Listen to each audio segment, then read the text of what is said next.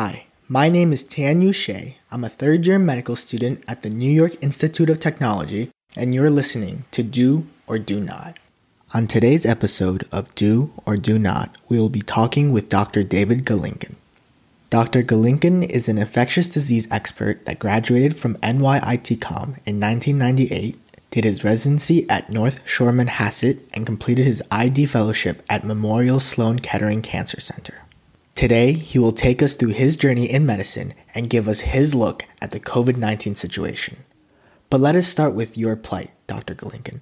How did you first know that you wanted to become a physician? I have uh, always wanted to be a doctor since I can remember. My father is a retired pediatrician, and growing up, he was always my role model and my hero you know, I, I loved his enthusiasm for medicine. He always seemed so happy, the ability to really help people in their lives, especially at their worst possible moments, providing comfort and compassion. You know, I'll never forget whenever we would run into patients or patients' families out in restaurants, you know, how enthusiastic they were to see him, how happy they were to see him. And that was something that I always thought would be a nice thing to have as well. So I definitely went into medicine because it's kind of my family business. I'm glad to hear that the values stayed the same over the generations also. Where did you go to college and how did you learn about DO school? I went to college at the University of Michigan in Ann Arbor, which was a, a great university. I think everyone who goes to Michigan loves it. I loved it. I may have loved it a little too much at the beginning of my time there because I spent a lot of time partying and going to uh, sporting events and less time in the library or less time than I should have. This may have affected my grades adversely my first couple of years. So, to mitigate that, I actually stayed in Ann Arbor for two additional years and I got a master's degree in public health and epidemiology. And during that time, I took courses in tropical medicine and microbiology um, and epidemiology, statistics. And I don't think I quite realized it at the time. In fact, I know I didn't, but I think that that was what was laying the groundwork for um, an interest in a career in infectious disease at that time in 1994 when i graduated from school of public health osteopathic medicine was much more popular in the midwest than it was in the northeast so i think one of my advisors advised me to look into NYCOM as a possibility for medical school i went to NYCOM i went for my interview I got accepted, and the rest is history. It was the place for me. I was from Long Island. It was close to home. And after having spent six years in the Midwest, I was kind of ready to come home for a little while. So it was kind of the perfect storm for me. You know, it always puts me at ease when I hear that not every fantastic doctor studied 24 7. I think it definitely gives hope to some students out there that are struggling to study right now. What was your medical school experience like that drove you to pursue a residency at Northwell?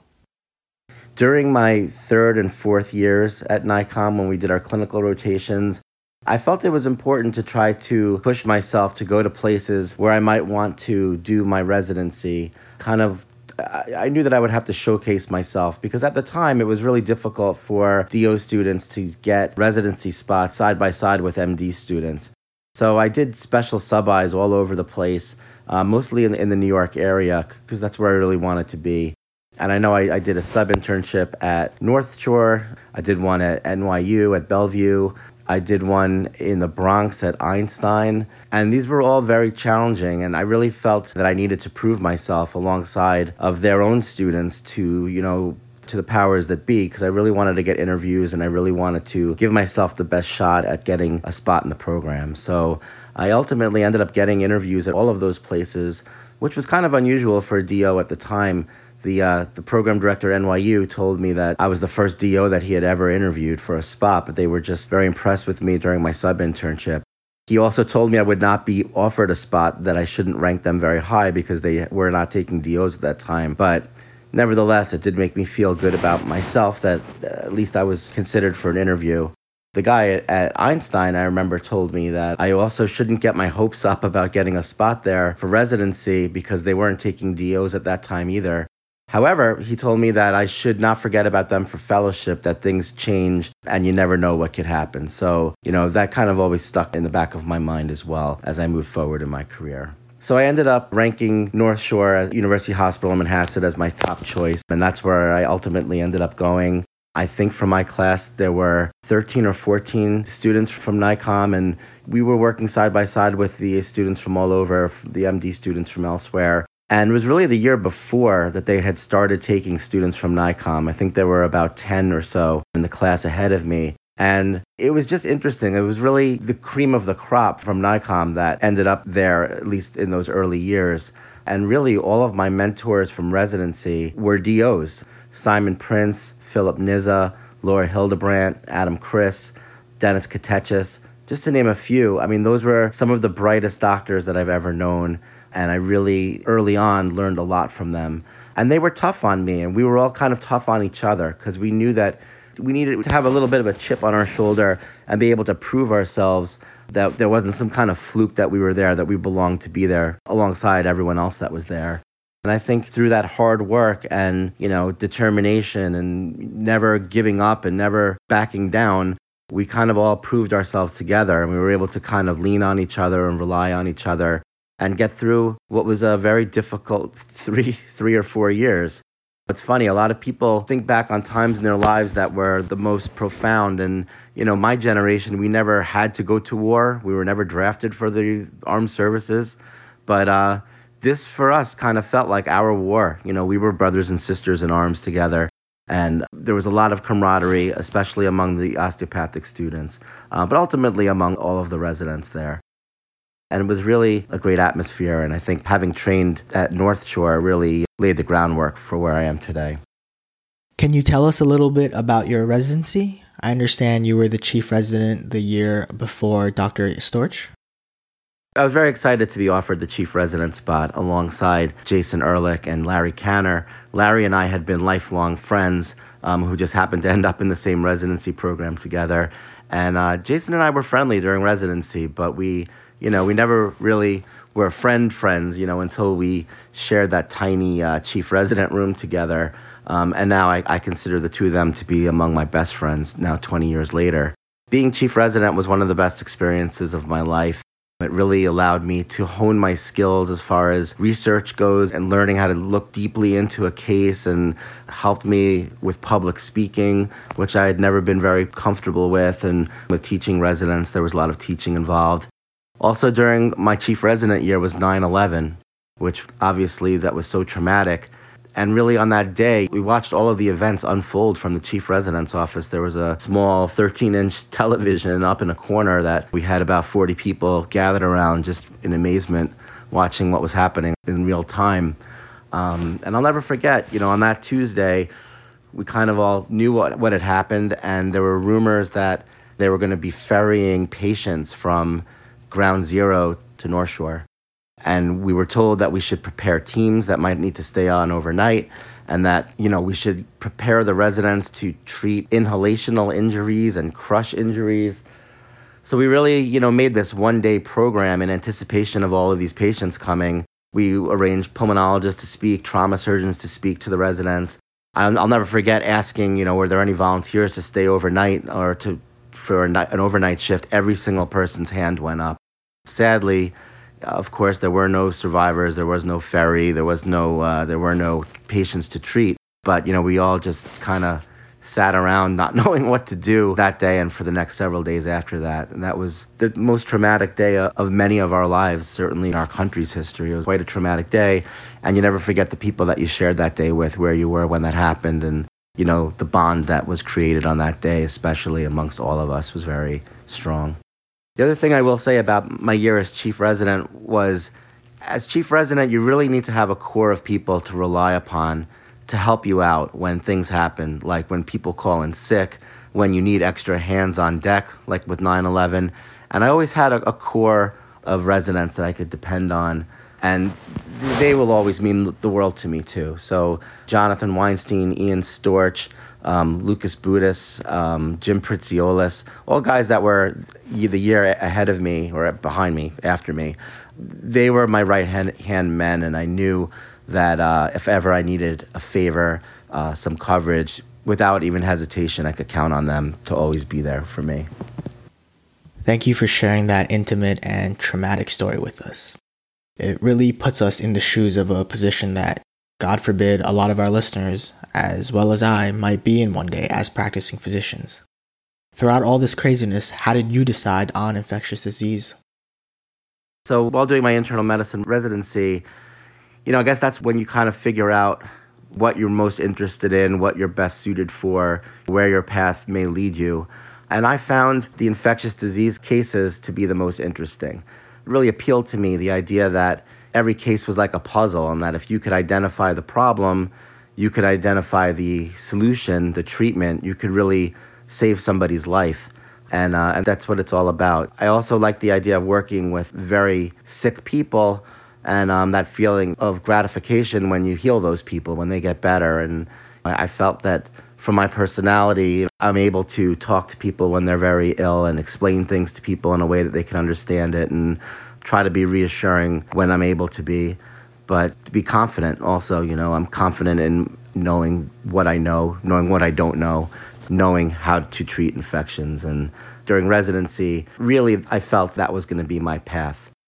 The chief resident year also allowed me the luxury of having some time to kind of look around and decide where I might want to do fellowship. That year, the ID programs didn't fill for the match, so there were a variety of programs that were available. Ended up interviewing and was offered spots at NYU, at Sloan Kettering, at Albert Einstein, which kind of fulfilled this, um, you know, prophecy that I was told when I was applying for residency that there might be a fellowship spot for you. And I ultimately decided to go to Sloan Kettering just because I was a single guy. It was in the Upper East Side, and it was a great program. And you know, I really felt like that was the best fit for me. And um, again, for me, that was just an incredible experience. You know, working in a world class hospital, seeing the sickest of the sick. One of my mentors and now my partner, Phil Nizza, said to me, you know, if you can learn how to treat patients without an immune system, treating patients with an immune system is a snap. So he had done his fellowship right before me at Sloan, and again, we had met at North Shore now we're in partnership together in Suffolk County. So, anyway, my advice for anyone looking to do a fellowship would be to go wherever you can see and experience the most variety of cases. The thing that appealed to me about that program at the time was that they had an affiliation with New York Presbyterian Hospital, which was Cornell at the time. And so you got to see regular patients with immune systems too. You also were able to experience um, transplant patients and cardiothoracic surgery patients and uh, the unique infections that are found in those populations. There was also an association with the Hospital for Special Surgery where I learned how to treat joint infections and bone infections. We also were shipped out occasionally to Kings County STD Clinic, which was a very eye opening, interesting experience. you know, I got a lot of funny stories from that experience, but I definitely learned a lot there, that's for sure. You know, and really, the whole mission of Sloan Kettering is, is to really take care of patients and using science to do that in a smart way. So it was a very intellectual community of doctors that I was surrounded by and really patient focused, though, and really taught me not just from an infectious disease standpoint, but from a doctor standpoint, you know, the humanity, the empathy, the compassion that you need to have with patients who are in such a vulnerable state, and you just want to be there for them in every possible way. But that experience at Sloan Kettering really molded me into the doctor that I am today. It really sounds like some of it is about being in the right place at the right time. Do you think that the success in your medical career is secondary to intelligence and hard work or luck? So I think that anyone with a successful medical career has to have a combination of all of these things intelligence, hard work, and luck. You know, I think much of it is being in the right place at the right time as far as getting accepted to the right school, getting a spot in the right residency program, and, you know, getting the right spot in the fellowship as well.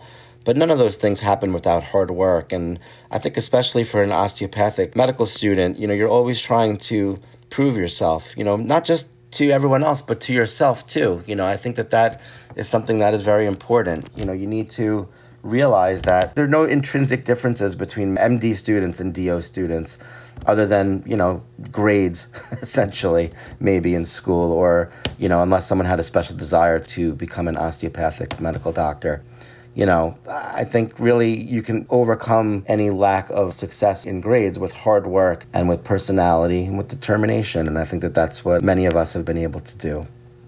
While we're on the topic, then, do you think that your path would have been easier or better if you were an allopath or an MD? I don't think so. I think being an osteopath really brought out the best in me. I really felt like I was always on display from my knowledge, and I would always feel ashamed if I wasn't able to show my knowledge, you know, if I lacked knowledge. So I really worked very hard to make sure that I understood every facet of every case.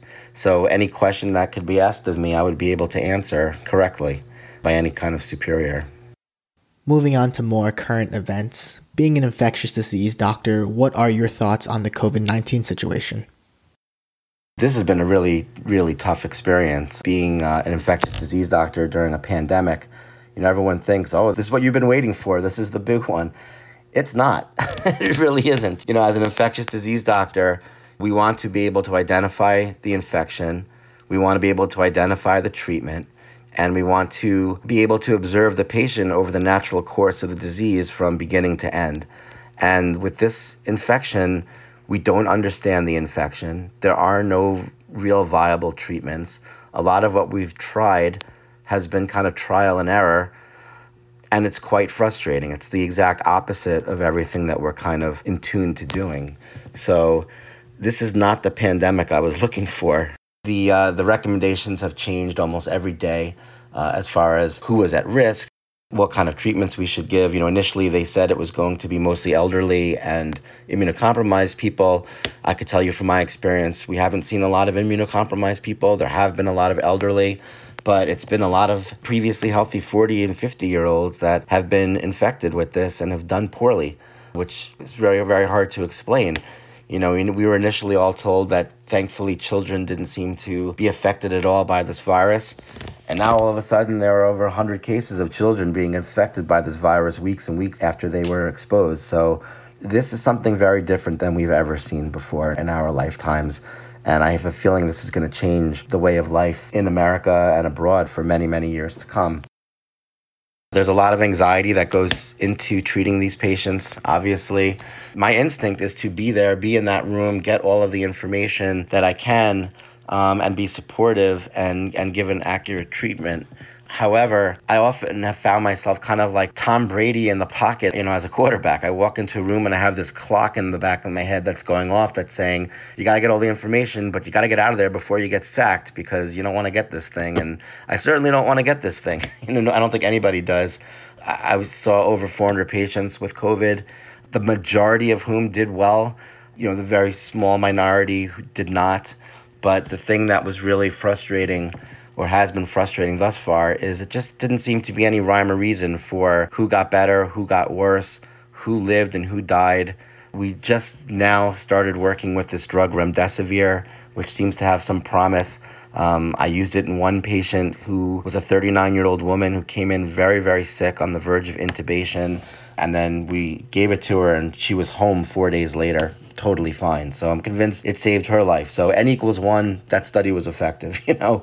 But uh, but who knows what the future will bring? I know that they are furiously working on treatments and a vaccine. Hopefully, this will come back soon. How concerned are you about contracting this disease and possibly transmitting the illness to your family? You know, with my profession, I am at risk for acquiring many of these infections. You know, with HIV in the beginning, we were very worried about blood products and being accidentally stuck with needles and, you know, accidentally having that disease transmitted to us. You know, with tuberculosis patients, every time you walk into one of those rooms, you run the risk of catching TB or being exposed to it at least and having to go on INH for nine months or so. But this one just feels different. You know, every patient having to wear two masks and a face shield and gown and two pairs of gloves. And then coming home, and I kind of started wearing scrubs to work, and I take them all off in the garage, and I run upstairs and I shower before I touch anyone in my house, and I try not to uh, cross contaminate my children, my wife, my dog, you know, anybody, because really we don't know what's going to happen. You know, we don't we don't know what are the future effects of this. I don't think anyone knows that at this time. Can you comment on the burnout that you're seeing from healthcare professionals during this time? This disease is definitely causing burnout among physicians. I think burnout was a big problem before this disease hit. The way medicine has changed in the last 20 years, you know, we all kind of went into this thinking that we were going to be the bosses and we were going to have that entrepreneurial spirit and slowly but surely, all of our practices have been bought up by corporations or health systems, and uh, many of us have become, you know, middlemen when before we weren't middlemen, uh, so to speak. But this disease in particular has just been another humbling blow. You know, just when we thought we knew uh, the answers, they changed the questions, so to speak. So, you know, it's been really a difficult road, and I see my colleagues around me slowly burning out.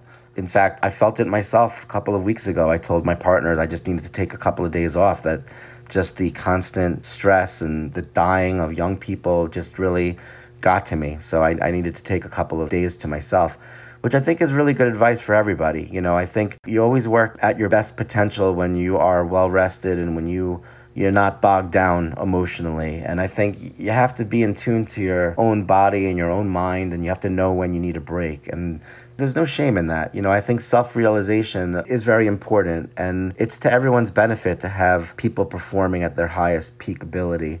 I was proud of myself for taking a couple days. I needed them, and it really allowed me to reset my brain a little bit.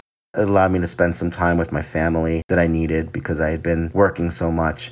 Kind of got me ready for the second half, you know, so to speak, uh, or whatever surge might be coming.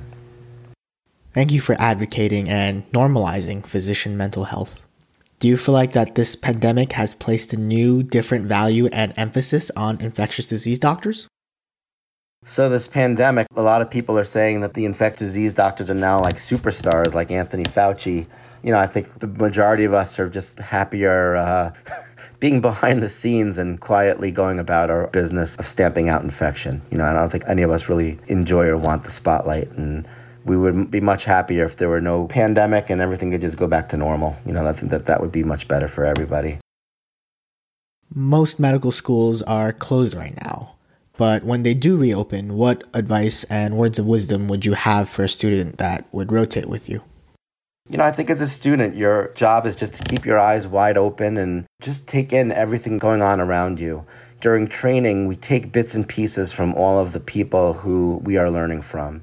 Like, I can even hear myself sometimes when I'm talking to a patient almost verbatim say some of the things that some of my mentors in fellowship or residency would say or even my colleagues. You know, you could pick up things from your colleagues, just little phrases that you use when you talk to patients in my mind, being a good doctor, it's being able to communicate with people well. When you can communicate with a patient well, you can find out exactly what's going on.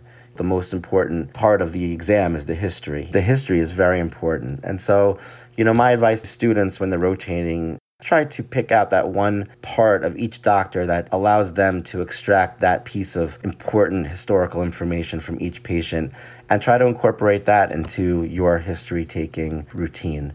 And, you know, it comes with time. Just like with everything in life, you know, you're not as good at the beginning as you are when you're peaking. Unfortunately, with medicine, the peak happens and you still have a long career after that. So you're just going to get better and better. Don't lose confidence in yourself. Look up every single thing that you don't understand. Be confident in what you know, but don't be afraid to ask for help if you need it. Remember, you're dealing with life and death decisions in many cases here. So I can't imagine doing anything else with my life. Uh, being a doctor has been the best thing that happened to me. I met my wife because I did the chief resident year, and Larry Canner, my co chief resident's wife, set us up together on a blind date, and uh, the rest is history. You know, if, if I had gone to a different residency program, who knows where my life would be? It would be completely different. Have faith, things happen for a reason. And um, being a doctor is still a noble profession. And I think today, even more than ever, doctors are becoming more appreciated for, um, for all of our hard work and dedication. Thank you for sharing that advice and your story through medicine, Dr. Galinkin. This concludes our fourth episode of Do or Do Not. Send all inquiries, comments, suggestions, and even let us know if there's someone you want us to interview to do or do not podcast at gmail.com. Don't forget to like us on Facebook at do or do not podcast for updates. If you enjoyed our podcast, please share it with your classmates and administration. We have plenty of more interviews lined up, and we're excited to share them. This is Tian Yu Shea, OMS 3. Thank you guys so much for listening to Do